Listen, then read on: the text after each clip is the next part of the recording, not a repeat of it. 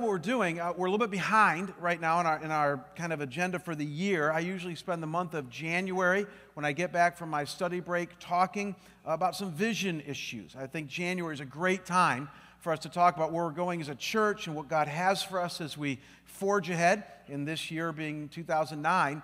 And so we're still going to do that. We started a mini series last week of messages talking about our second vision initiative, that of evangelism. And we're taking a look at Luke 15. And we've called it Search and Rescue, which is obvious on your bulletin. And uh, we're going to do that, continue that this week, and then cap that off next week. And then uh, I'll be telling you next week where we're going to be going from there. So um, even though it's February 1st, we're still kind of, in my mind, looking at kind of the year ahead and what God has for us and how He might want to use each of us in advancing His kingdom, okay? So, to get you thinking about Luke 15, because that's what we're in right now, and it's such an awesome chapter, uh, we put together a little video bump for you to just kind of get you to think about this whole idea of searching and finding that Jesus is talking about here. So, look up on the screen, and then I'm going to lead us in a time of prayer.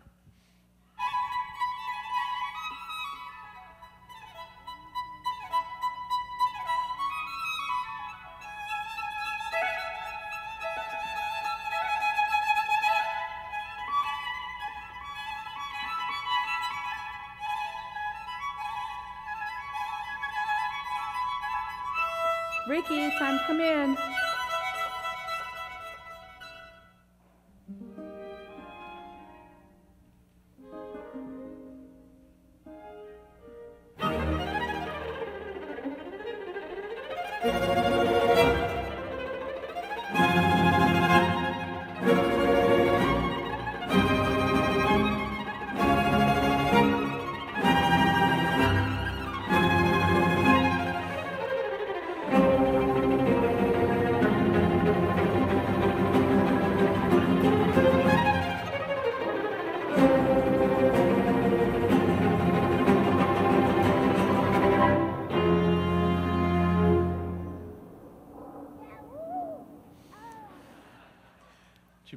Let's pray. Father, there is not one of us here this morning who can't relate to the idea of, of having something valuable to us, whether as a kid it's a matchbox car or as we get older, some other things that uh, we've lost and then went on an all out search only to find and experience the joy.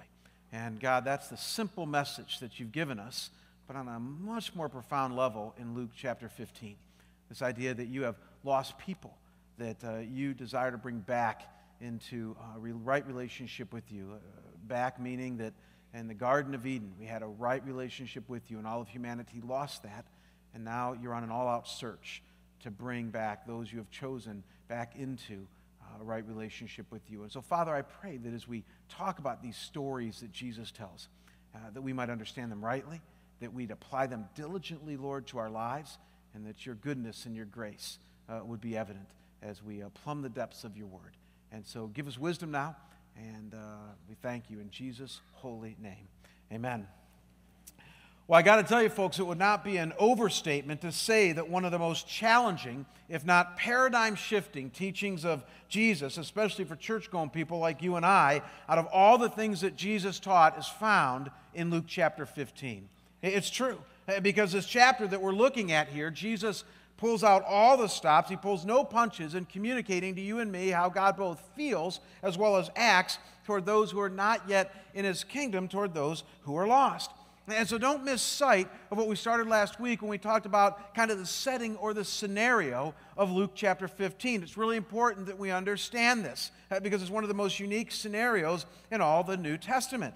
I mean, you might remember that the whole chapter begins by telling us that together in the exact same room are the elite religious leaders of Jesus' day, whom they labeled the Pharisees and the Sadducees, kind of like pastors today, but then also the top immoral renegades of Jesus' day, all in the same room, who they call the tax collectors and the sinners. And so just picture that. You got two groups that hardly ever get together, two groups that are never really together in culture, all in the same setting, same place, same room, listening to Jesus. And so, in a very real way, catch this. It would be like having Billy Graham and then Howard Stern and then James Dobson and then Mick Jagger all in the same room listening to Jesus. I mean, can you almost picture something like that? You'd go, well, that's weird. And because of this, and because neither group really understood what Jesus was trying to do here, I mean, the religious leaders were all ticked that he was hanging out with Howard Stern and Mick Jagger, and the tax collectors had no idea why Jesus was hanging out with them. It's in this setting that Jesus decides to tell three simple but very revealing stories in hopes that people might begin to get and understand what God the Father is up to on planet Earth, as well as what our lives can purposefully be about as we follow Him.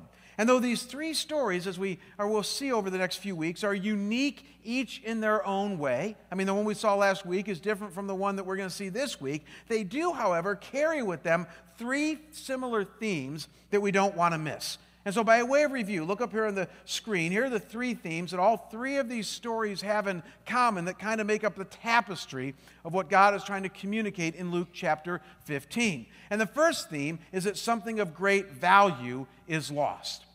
Something of great value is lost. So last week it was a sheep. This week it's going to be a coin. Next week it'll be a lost son. But make no mistake, it's just simply something of great value is lost.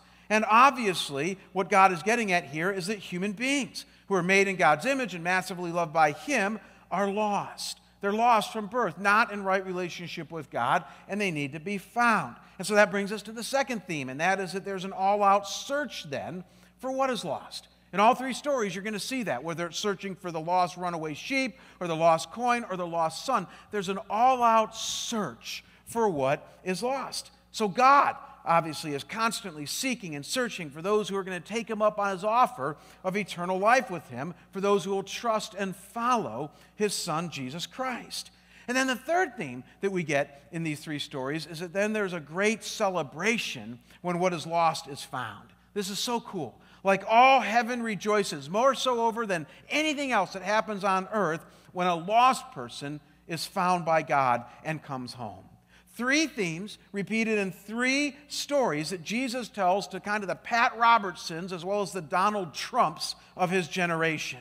And we began exploring these themes last week. And we looked at the first of Jesus' three stories here, that of the lost sheep. And today we get to the second story. And interestingly, it's going to have nothing to do with a lost sheep, or as we're going to see next week, a lost son, but a lost coin. And so I want to read the shortest of Jesus' three stories here to you right now, to Luke chapter 15. And so if you brought a Bible, turn to there now, because we're going to park here for the rest of our time this morning. And if you didn't bring a Bible with you, we've provided Bibles in the pews in front of you, as well as we'll put the scripture here up on the screen. So listen to what Jesus says, beginning in verse 8 of Luke 15, this great story. He says, Or what woman if she has 10 silver coins and loses one coin, does not light a lamp and sweep the house and search carefully until she finds it. And when she has found it, she calls together her friends and neighbors, saying, Rejoice with me, for I have found the coin which I had lost. In the same way, Jesus says, I tell you, there is joy in the presence of the angels of God over one sinner who repents. Now, folks, uh, when you first read this story, I'd say your initial reaction is, well, kind of real similar to the first story we looked at, Jamie, right? I mean, kind of a lost coin, similar to lost sheep, seems to be saying kind of the same thing. I mean, those three themes of something being lost and there being a diligent search and then a great celebration is all there. And yet, I would submit to you that when you look closely at this story before us here today, there's a, a subtle shift in emphasis, a, a subtle twist that Jesus gives us here that if you're not careful, you might miss. In other words, there's a different twist to this story that Jesus tells us here that you need to look closely for. And when you see it, it starts to change the way that we start to understand Luke chapter 15. And this twist has everything to do with the main character of Jesus' second story here, as well as the nature of that which has now become lost. Because you see, folks, what some Bible experts on the Bible point out here is that what is lost here, now think about this, is not a sheep or as we're going to see in our next story, a human being. But what is lost here is a coin.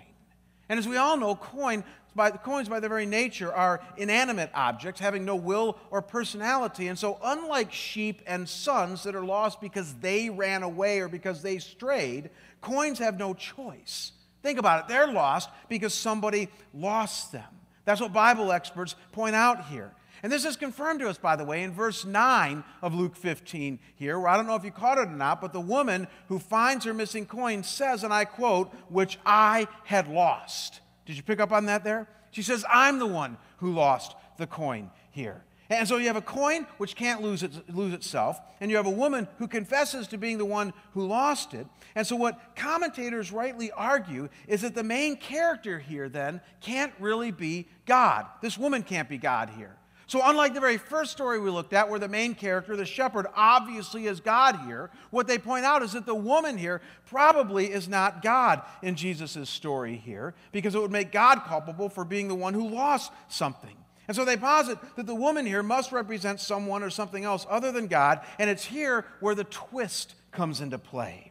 Because what they suggest is that the woman here most likely represents, now get this, the church, us, you and me, who are called to not just join God's heart when it comes to how we view the world around us, but actually become a part of the rescue efforts to bring lost people back to God.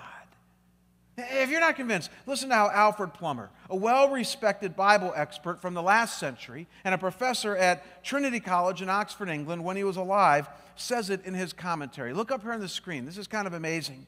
He says the main points of difference between this and the preceding parable are the changes from a man to a woman and from a sheep which could stray on its own accord and feel the evil consequences to a coin which could do neither.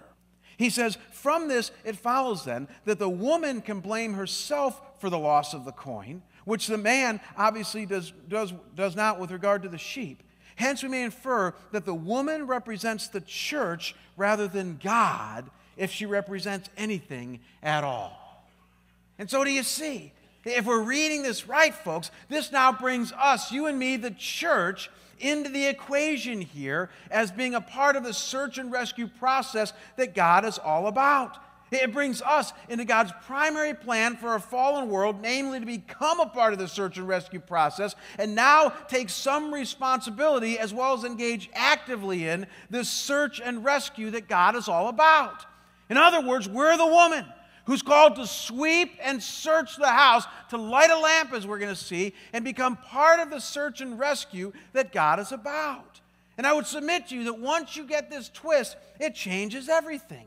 Because what it does is poignantly shift the ownership and responsibility for the search and rescue of lost person from God alone to now include all those who claim to be followers of him through his son Jesus. And now it's a whole different ballgame. I mean, in the first story, it's just God going after the lost sheep. But in the second story, God now includes us, the church, as part of his plan for reaching lost people. And so, if we're right on this, notice with me then no less than three profound implications of this amazing twist found right here in the words of Jesus in this second story that now change the focus from just God in the first person singular to we in the first person plural. First, notice with me that this now implies that we have lost friends who need to be found. You and me have lost friends who need to be found. How do we know this? Well, look at verse 8. It says, Or what woman, again, us the church, if she has 10 silver coins and loses one? And so the simple analogy is, is that this woman has 10 coins that are valuable to her, and she has lost one, and that now means something. And so, could it be that you and I have valuable people in our lives that God places a lot of redemptive potential in, and for the ones that are lost, they matter greatly to Him? You know, it's fascinating when you start to understand this parable in its original New Testament setting. We have no idea why these 10 silver coins were so valuable to this woman. I mean, why 10 and why silver and all this other stuff outside of the obvious fact that it was, it was money. And some argue that maybe it was an inheritance. Other commentators argue that maybe it was a dowry, you know, part of receiving something for, for giving away her son in marriage or something. We don't know. But all we do know, and this is the point that Jesus is trying to make, is that these coins, for whatever reason, were very valuable to her, and losing just one rocked her entire world. And so the point is clear to you and me that we have close friends and family members and coworkers, and maybe we have 10 I mean, if you're lucky, you got 10 people in your life that you really care about and that care about you.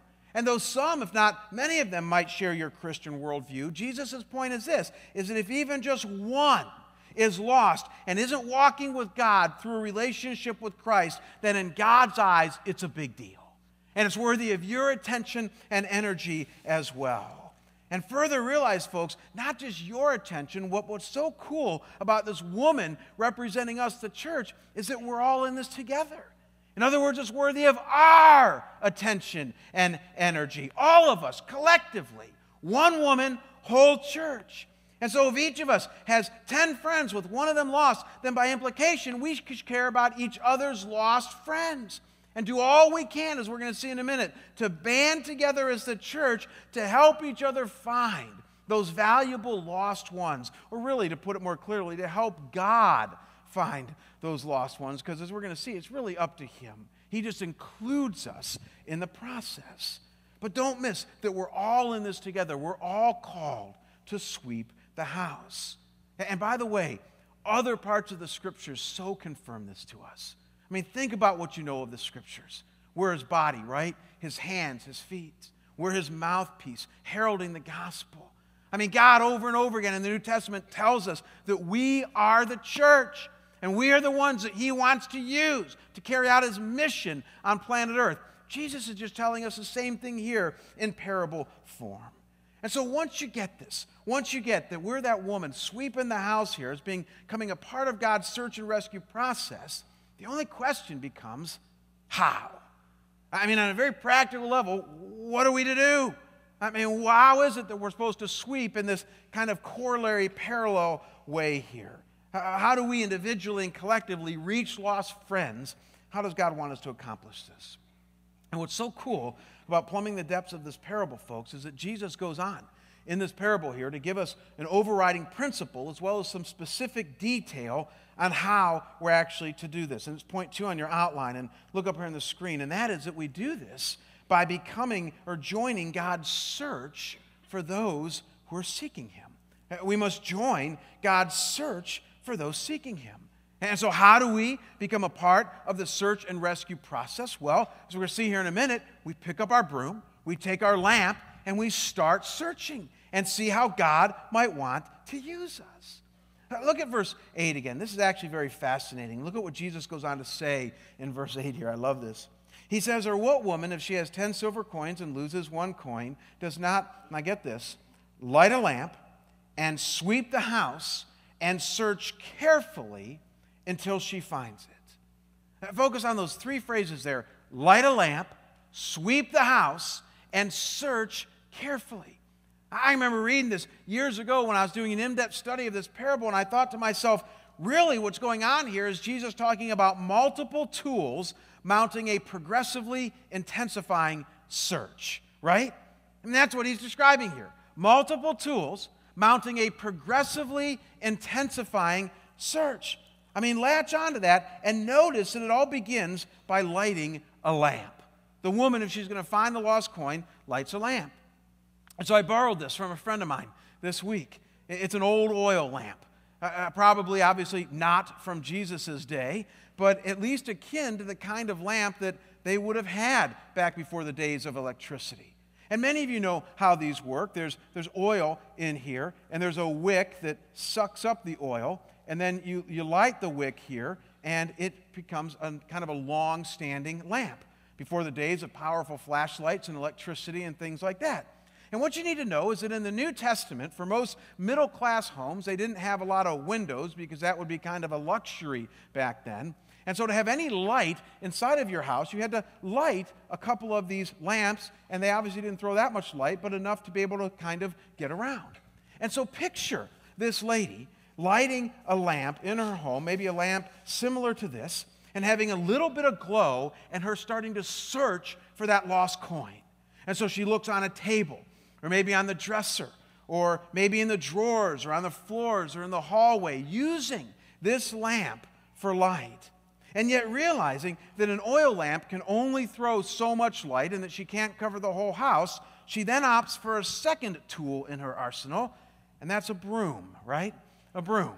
This is kind of a modern day corn husk broom, but probably pretty similar to brooms that they would have back then. And so this lady grabs her broom, and the idea behind this is that she would use this broom to search in places that the light wouldn't shine, right?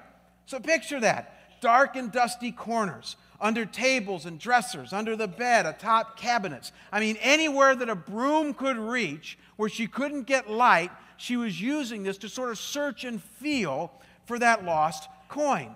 Multiple tools, a progressively intensifying search. And then, still not finding her lost coin, Jesus adds a third element here when he says that she then searches carefully. Now, this is very interesting, folks. This phrase in the original language literally means to diligently seek something. It carries with it the idea that at this point, the woman turns up the heat on an already hot search and rescue to find her lost coin. And so, the picture that Jesus wants us to have here is that the woman kind of sets her lamp down, sets her, her broom aside, and says, Okay, I haven't found it yet. It's time to roll up my sleeves because when the going gets tough, the tough get going, right? And she gets down on her hands and her knees and she scours the place. She gets on chairs and looks atop cabinets. She checks the outhouse. She looks all throughout the foundation of the house and, and looks anywhere and everywhere she could think. And she doesn't stop until she finds the lost coin. That's the picture that Jesus gives us here. An ever increasing, intensifying search in which she is diligently searching here. And, folks, what I would submit to you is it contained in this progressively intensifying search where we see this woman using multiple tools a lamp and a broom and a diligent search is a call for each of us individually and collectively to engage in a similar multi tiered search that progressively journeys with those we love until God finds them. That you and I begin an intentional relational journey with our lost loved ones around us and using the tools, we'll see what I mean by that in a moment, at our disposal to journey with them on a relational and spiritual level until God finds them. I mean, God is the one who's going to find them. We learned that in the first and the third, third parable here. But the reality is, is that we get to be a part of that search. We get to be used by Him. And Jesus shows us this in this progressive, intensifying search. We get to become like the woman and be used by God to find lost people.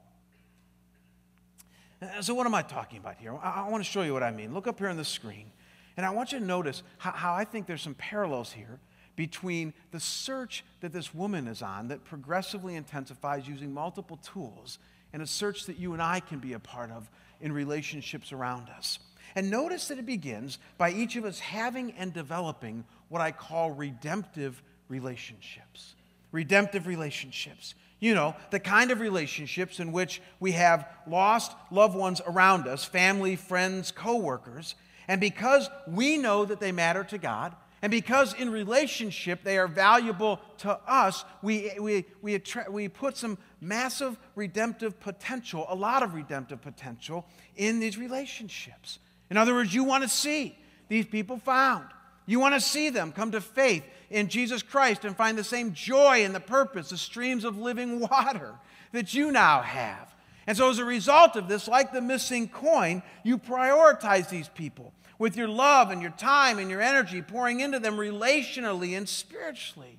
In other words, don't miss, you begin a redemptive journey with a lost person. And the only catch here, folks, is that what studies have shown is that for many people that become Christians, especially in America, now tell me if this isn't true, it's so tempting over time to only develop relationships with those that already think like you. Amen? I mean, tell me if you've been tempted like that. I have. In other words, you're going to see in a minute, that's kind of safer. And those are the people that agree with you. And so it's just natural that over time you kind of fall out of these redemptive relationships and enter into only relationships with those who are already convinced, like you. And yet, if all of us do that, then we're never going to become like the woman here. The whole thing begins by us prioritizing redemptive relationships with those that are valuable to us in our sphere of influence our friends, our family members, coworkers, service providers, neighbors, people that God places in our path that we can develop a redemptive relationship with.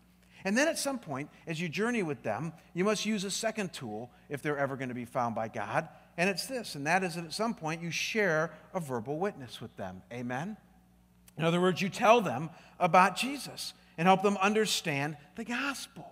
In other words, you help them understand who Jesus is and why he has a call on your life.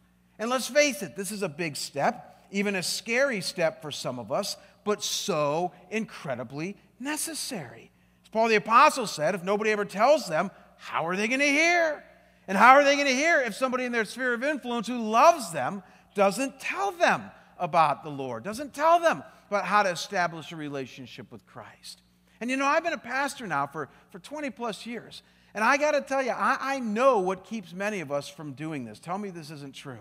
And that is that there are two fears that keep many of us from sharing a verbal witness, even in the redemptive relationships we have right now. The first fear is the fear that we're going to mess it up, right? Give me a head now with that one. A fear that you're going to mess it up. That you're not going to share your faith like, like Wayne Grudem would, right? Or like Darryl DelHousaye would, or Jamie Rasmussen, or some of the other theologically trained people. You're going to mess up the sharing of the gospel. And then the second fear that kind of on the coattails of that, and maybe even more real for you, is a fear of rejection, right? I mean, the relationship's going okay right now. They know you're a Christian, they know you're kind of different, but hey, you know, no love lost right now. But if you share your faith with them and share about Jesus, then that might make it kind of awkward, right? And we might lose the relationship. And so, because of these two fears fear that we're going to mess up, fear of rejection I find that a lot of Christians, they shy away from the second tool that we have of sharing a verbal witness. And that's sad. Because let me free you up here with something that might help tremendously here. And I learned this years ago, and it's freed me up so tremendously. And that's simply this that you don't need to fear messing it up. Because guess what? All God wants you to really share is the Jesus that you know, Christ in you, the hope of glory. He's not asking you to be Wayne Grudem or Lee Strobel or Darryl DelHousaye or Jamie Rasmussen or anything like that. He's asking you to be you and to share the Jesus that you know. And in the hands of God, because this is really His deal, not yours, this is Him finding lost people, not you. You're just a part of the process. He's going to use you in the process as you. And so just share the Jesus that you know with people. And I'll never forget the first time I learned this. I mean, it was just life altering. I've been a Christian by about 24 hours way back in 1982. As I've told many of you before, I had a pretty radical conversion to Christ, kind of Paul on the road to Damascus, going this way, and God kind of zapped me and brought me this way. And I was heading back to college in my freshman year of college, and, and, and I got to tell you, when I first became a Christian, I knew nothing about the gospel. I mean, nothing. I didn't know substitutionary atonement. I didn't know who Paul the Apostle was. I thought Jesus wrote the whole New Testament. I mean, I was clearly Bible stupid, but just really excited about this newfound relationship with Christ. Because I knew He died on a cross, and I knew He forgave me for my sins. And that was enough, and I knew that God had now entered my life. And so, not knowing anything about the gospel, really, not knowing anything about all the theological intricacies I know now, not knowing the four spiritual laws or the bridge or any of these other methods of sharing my faith, within 24 hours of becoming a Christian, you know what I did? Before I went back to college, I took my best friend out to Denny's because I wanted to share with him about this Jesus that I had found. And I'll never forget 1982, sitting there in Denny's in Cleveland, sharing with my best friend about this Jesus that had now come in my life for about two hours on end. And you know what he said, kept saying to me? I need Jesus too. I need Jesus too. And I look back on that and I go, my gosh, if a dumb, rebellious, but now turned to God 18 year old kid can share the gospel effectively with another kid who needs to come to Christ, then surely you can have some success with this as well. Amen? I mean, let's just put this in perspective. God used me back then. He's used me over the years. He wants to use you too. He's not asking you to be a Rhodes Scholar. He's asking you to share what you know about Jesus with those around you. Now, don't get me wrong. We do evangelism training here. We're going to do more evangelism training this year. We're kind of revamping that and, and we're going to retool that. And, the good news is, is we're going to share with you how to share your faith in a more natural way with those around you and give you some tools that will help. But the reality is, is that whether you go through any of that or not, whether you learn how to share the bridge or not, or the four spiritual laws or not, or whatever, God still wants to use you. He's been using people for 2,000 years to share Jesus with those around them. Now, so, you develop a redemptive relationship, you share a verbal witness. Now, now here's the deal, and tell me if this isn't true. If you've ever tried this before, um, what happens is, is not usually what you hope would happen. Amen? In other words, what, what happens most of the times when you share your faith for the very first time with those around you is that they don't immediately go, Wow, you're kidding. I never knew that. Jesus came for me? I mean, where do I sign? How do I sign up for this? How do I accept Christ? That's usually not the response that people have, right? I mean, usually your response, especially in America, is, What are you talking about? I mean, you know, I'm, i grew up Catholic or I grew up this or whatever, and you're talking about this personal relationship with Jesus and, and, and, and repentance and turning to Him and walking with Him and giving your life to Him. And, and, and they basically say, What? I got to think about that, right? And, and, and at best, you hope that they're going to be willing to journey with you in this redemptive relationship. And here's what's so cool is that you have a third tool in your arsenal. And you know what that is? Is you invite them to church or you invite them to some kind of non threatening event where the church, your fellow brothers and sisters in Christ, can tar- start to journey with you and that person. And don't write me off here. I think one of the coolest things about the church, and one of the coolest things about a place like Scottsdale Bible Church, is that we have the resources and the passion to offer, like all throughout the year, wonderful events to help you journey redemptively with lost people in your life. I mean, think about just what we did a few weeks ago with Barry Asmus and the Economic Outlook event that we ran. We had over a thousand people in this auditorium here hearing Barry, one of the top political economists in our world today, talk about what's going to be happening in 2009. And he gave people a lot of practical information about the economy. And then at the very end of it, he shared his faith with those that were listening. It was so cool. It was so non threatening. And again, it's up to God how He wants to use that. So the pressure's off you, the pressure's off me, the pressure's off Barry. But I tell you, it was a no fail event. I mean, very few people walked away going, I'm offended. I mean, most people walked away going, Yeah, I guess that was a, a great event, and, and I hear about Jesus, and some even came to faith in Christ. We've brought Lee Strobel in, brought Dave Dravecky in a few weeks ago. We did an outreach with the FBR Open this week in which we had professional golfers share their faith. We're bringing in Josh McDowell in May. Are you starting to get the picture here? I mean, we're talking like wonderful, no fail, safe events for you to bring your lost friends that you're redemptively journeying with to church. And might I also add, without tooting my own horn, that I think the cringe factor is pretty low here at Scottsdale Bible on Sunday morning as well. Amen? I mean, I know we make y'all cringe sometimes with the goofy things that we do. But the reality is, is that we preach the word relevantly and practically. And I find that there are many seekers that love to come to church and journey with you in the journey that you have with Christ. I mean, this is very New Testament, folks. Include them in your spiritual walk. Include them in church or at the very least at some type of an event. And again, this isn't magic. It's up to God whether He's going to call somebody to His kingdom or not. But then get this you know what your next step is to do? Continue to journey with them continue to journey with them. In other words, continue the redemptive relationship, loving them, being patient with them, showing them what Christ is like, having coffee with them, taking them out for meals. And if after this burgeoning friendship, and if after a verbal witness, and if after an invite to church or an event, they still have not been found, you know what you do next? Journey with them some more. And you know what you do next? Journey with them even more. Are you starting to get the picture? You grab the broom and you sweep the house until what? Until they're found. Until they're found by God. And what's so incredibly cool by this is that that might mean that with some people, you're going to journey with them till their dying breath or your dying breath. Amen? I mean, I got some people in my lives that are very, very stubborn. Do you? I have some people in my lives that are digging their heels in when it comes to spiritual things. My best friend from third grade, I've been sharing my faith with ever since I came to faith in 1982, and he still has dug his heels in.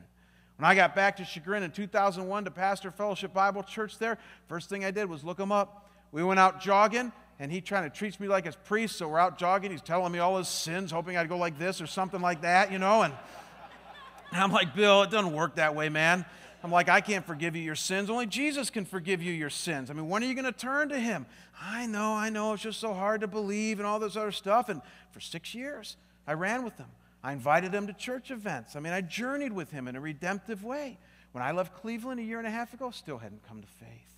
When I go back to Cleveland, I'll look him up. I will journey with him until the day I die. Amen? Yeah, I'll journey with him, and you should too. Amen. You see, that's the reality. That, that's what God is talking about here. Is that you and I just develop a few key. Dream with me for a minute. Imagine what would happen if 5,000 people at Scottsdale Bible Church each had three or four redemptive relationships. Can you imagine what Scottsdale would be like in a few years? I mean, do the math. Even if God decides just to call 10% of them into the kingdom, it'd be like the day of Pentecost around here, right? I mean, we'd explode. And by the way, we'd grow the right way. I mean, I know all of you get excited that Scottsdale Bible Church is filling up the pews and the parking lot's full and all that and stuff. And that's good. But guess what? If all we're doing is stealing sheep from Shrader's church, then guess what? That's not building the church. And I've asked Tom if I could say that because he and I have talked about this. We both both feel so passionate about this, but that's how most churches grow today. They just steal sheep from another church. They like your church better than their church, or they move into another area like your church. I mean, studies are showing we're not really winning lost people, we're just trading saints. And the reality is, I don't want to grow that way. Do you? I mean, I don't think that's the mission that God has given us. He's asked us to reach the friends and family, those valuable lost coins that you have in your life, that I have in my life. And we're all in this together. And so we mount this search. And I want to kind of close with two thoughts here. First is that um, here's what it's going to take. Because some of you are asking, well, Jamie, this is kind of threatening stuff. Well, yeah, it is. But you know what? We're all in this together. And, and, and here, if I can put it very simply to you, here's what it's really going to take. And that is going to take a decision on your part to not be a safe harbor Christian, but to be an open water Christian. You're going to like this illustration. To not be a safe harbor Christian, but to be open water. And think about th- those two nautical terms there. I mean, that first picture there of the safe harbor kind of looks like the church sometimes, right? You all these boats huddled together, and we're kind of in our, our safe little cloistered environment. You know, our Bible studies and our worship services and our serving environments and our Christian friends that we have and the Christian schools we go to and the Christian vacations that we go on, whether they're cruises or camps. And we're always moored in the, the safe harbor and security of being around other Christians. No storm can really get to us. We're, we're blocked really from most harm. I mean, somebody pointed out during the 1980s that, that American culture changed so radically because it was one of the first times in really almost 100 years where, where you could raise a kid from the time he or she was born all the way up to the time that he or she became adult in Christian everything. Do, do you know that? You can send them to a Christian preschool, go to a Christian church, Christian elementary school, Christian junior high, Christian senior high, Christian college, get a job at a Christian place and then all of a sudden go on Christian cruises, Christian camps, retire to a Christian retirement center. You can go your entire life and never have rubbed shoulders with a lost person in America today in our evangelical subculture. And yet you got to ask yourself, is that what Jesus meant when he said be in the world but not of it? I don't think so. And so the reality is, is that we have many people today who are safe harbor Christians. And yet contrast this with open water Christians. I mean, moving out into the ocean of lost boats that have lost people in them. And by the way, battling the rough waters of rejection, braving the waves of questions that you might not know the answers to, resisting the waves of discouragement when people don't respond like you want them to. I mean, it's rough waters out there. There's a reason we like safe harbors. And yet, the rough waters are where God wants us to be because it's in the rough waters that, by the way, Jesus journeyed in when he was on this earth that, that spiritual sparks fly, that things begin to happen, that God enters in and shows up, and by the way, does something only He can do. I mean, aren't you tired sometimes of your mundane life? You know, of this, this life where, you know, it it's all seems to be going so well, and, you know, the economy's rough now, but it's going to swing back up again, and your 401k is going to grow, and you're going to go on your nice vacations and hopefully raise pretty good kids, and, you know, grow as a Christian in your understanding of finances and how to make your marriage work and all these. I mean, those are all good and fine things. The reality is, you can search the New Testament, and those things are going to come or go as God decides. The core of what God wants to do in your life is to bring a Holy Spirit power so powerful that it affects the relationships around you. The people you thought would never come to Christ come to Christ. That the Paul or Saul on the road to Damascus would come to Christ my friend Bill for third grade would come to Christ. And by the way, when that happens in your life, when God uses you that way, and this is my last thought for you this morning, what happens is, and this is our third point, is that you get to unite with heaven's joy when one person is found in a way that will blow you out of the water. He'll blow you out of the water. In fact, look at how Jesus ends this parable to us in Luke 15. He says, And when she has found it, she calls together her friends and neighbors, saying, Now don't miss this, rejoice with me, for I have found the coin which I had lost. Then Jesus says, In the same way, I tell you, there is joy in the presence of the angels of God over one sinner who repents. And as we learned last week, Matthew adds the idea that there's more joy in these angels' hearts over anything that happens here on earth. And so just latch on to that, folks. Some of you are wondering, why don't I have more joy in my life? Why don't I have more peace and purpose? Why don't these springs of living water flow out of me? Could it be because you're in the safe harbor? Could it be because you haven't joined God's rescue efforts and just doing some of the simple things that He calls you to, like developing a redemptive relationship, sharing a verbal witness, journeying with somebody in a spiritual way who doesn't know Christ yet, and staying in the ring over the long haul? Because I tell you, if you do that, what's so cool is that God enters into that process and He really does bring joy. He really does bring fruit, and it makes it all worth it. I want to close by telling you one last story. It's a true story, and um, it's one that hopefully will inspire you in all of this. Uh, though over the last 35 minutes I've sounded like I'm Mr. Evangelist, I got to tell you right now I'm not. Uh, there's 22 different spiritual gifts mentioned in the Bible. One of them is evangelism, and I don't have it. I just got to tell you that right now. It's really true. My spiritual gifts are in teaching and in leadership. And so I'm one of these guys that if God uses me maybe once a year, twice a year to lead somebody to Christ, I'm doing pretty good that year. I'm batting kind of 330. And yet the reality is, is I know that all of us, however, are in this together and that I do need to share my faith and enter into this redemptive process, and so I do. And I'll never forget about 10 years ago this year, 1999, when I first went into the senior pastor, I went to a church that, that just had very low redemptive potential, if you all know what I mean. This kind of church was very stuck in their ways. They were declining in attendance. They'd gotten very ingrown, and they were really struggling. So we spent about the first six months retooling this church, helping them reach up to their re- redemptive potential by preaching sermons like these and getting people kind of out of their attitudes when it came to how they viewed lost people. And, and we had this one Sunday in August where we were kind of, remember the little Bring a Friend Sundays? We were going to kind of, you know, reach out to some lost people through our church service. And I'll never forget sitting there in August in my office back at Wortley Baptist Church in London, Ontario, right before the service, and I just prayed to God. I said, Oh God, I said, if you would use us, if you would use this small, hurting church to reach lost people, I'll never ask anything more. You ever prayed prayers like that? I, will be content. That, that's all I want. That day, um, I found out that there was a guy named Jim that came kicking and screaming to church. You ever brought somebody like that? He was brought by one of his aunts who knew we were having a Bring a Friend Sunday. And Jim, who hadn't been to church in years, said, You know, I got to please my aunt, and, and just was in a foul mood coming into church that day yelling at the kids, all this other stuff. And, and so he got to church that day and he got his kids into the nursery and was kind of impressed that we had a nursery and that we were going to at least take care of his kids. And he sat there next to his wife, Rhonda, in the church service. And uh, that day I was preaching, ironically, out of Luke, uh, I'm sorry, out of Matthew chapter 11 on Matthew the tax collector. Remember Matthew's call when Jesus called him to, to the kingdom? My, my simple point was, is that Jesus is in the business of calling the, the worst of sinners, those who, who, who never thought they could become a Christian, to be a follower of Jesus. And all I know is that for some reason that day, what happened in Jim's heart and mind as he tells a story is that he realized that if Jesus could call a guy like Matthew, then maybe he could call a guy like me. You see, all his life, he had thought he what? Wasn't good enough to be a Christian. That's how most lost people think. They look at you and me and they see a little bit more shiny lives and they kind of say, well, I can't be like them because they can't on their own. And so they just kind of give up. That's the way he thought. And yet that day what he heard was is that only God can change your life, only God can change a Matthew. And he thought maybe God can change me. And he accepted Christ. I didn't know it that day. I thought the whole day was a wash because I, you know I gave a gospel invitation and nobody responded. That's a real bummer, by the way, when things like that happen for a pastor. I hope that doesn't happen here, but I did it anyways, and like nobody responded.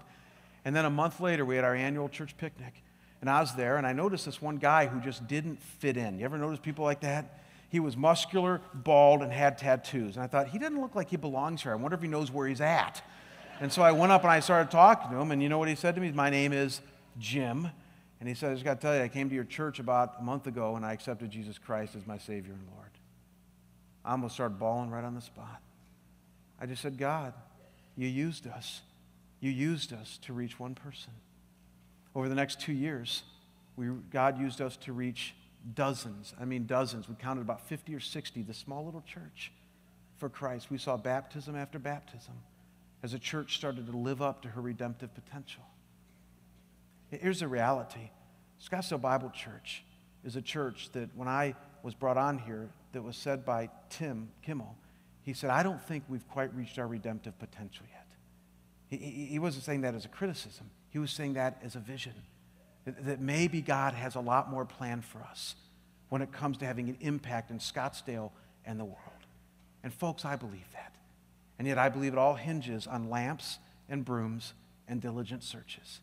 It all hinges on us following God in the way that He's called us to follow. And as we do that, I can't wait to see what He's going to do. Why don't you bow with me and pray? Father, I thank you that uh, in your word, you clearly, you clearly have outlined for us that uh, your plan from Matthew 28 to Acts chapter 1 to the end of Revelation is to bring people into right relationship with you, fallen people who have no hope of eternal life. And the Lord, as we've learned today, you desire to use us. And Father, I know how some of us think here today. We're, we're pretty hesitant on this. We might not have the gift of evangelism. We feel very awkward. We might not even be all that relational. But Lord, the bottom line is, is that we do care about lost ones in our lives. We do. We can't deny that. We love them and they love us, and we would love to see them find the hope that we have, whether it's a, a straying child or a friend or a coworker or a neighbor, a family member. And so, Father, I pray that as we dig deep and find that heart that really does care for those that are lost in our lives, that God, you would just help us to, to begin a redemptive journey or to continue a redemptive journey. Help us not to be afraid to share what we know about Jesus with those around us in our own way, and would you use that? Help us, Lord, to trust our church and each other, that though we might be very different, that you're inhabiting this place and that you use us in reaching those around us. And Lord, more than anything, help us to be men and women who persevere, who journey with those and never give up, because you don't give up, waiting patiently for them to come to a knowledge of Christ and for your call to sink in in their lives. Father, we go to the communion table now and we thank you for this table. It's a powerful reminder, it's a powerful time of worship, letting us know who you are and what you've done in our lives through Jesus and his death on a cross for our sins. So receive this act of worship, we pray, in Jesus' name. Amen.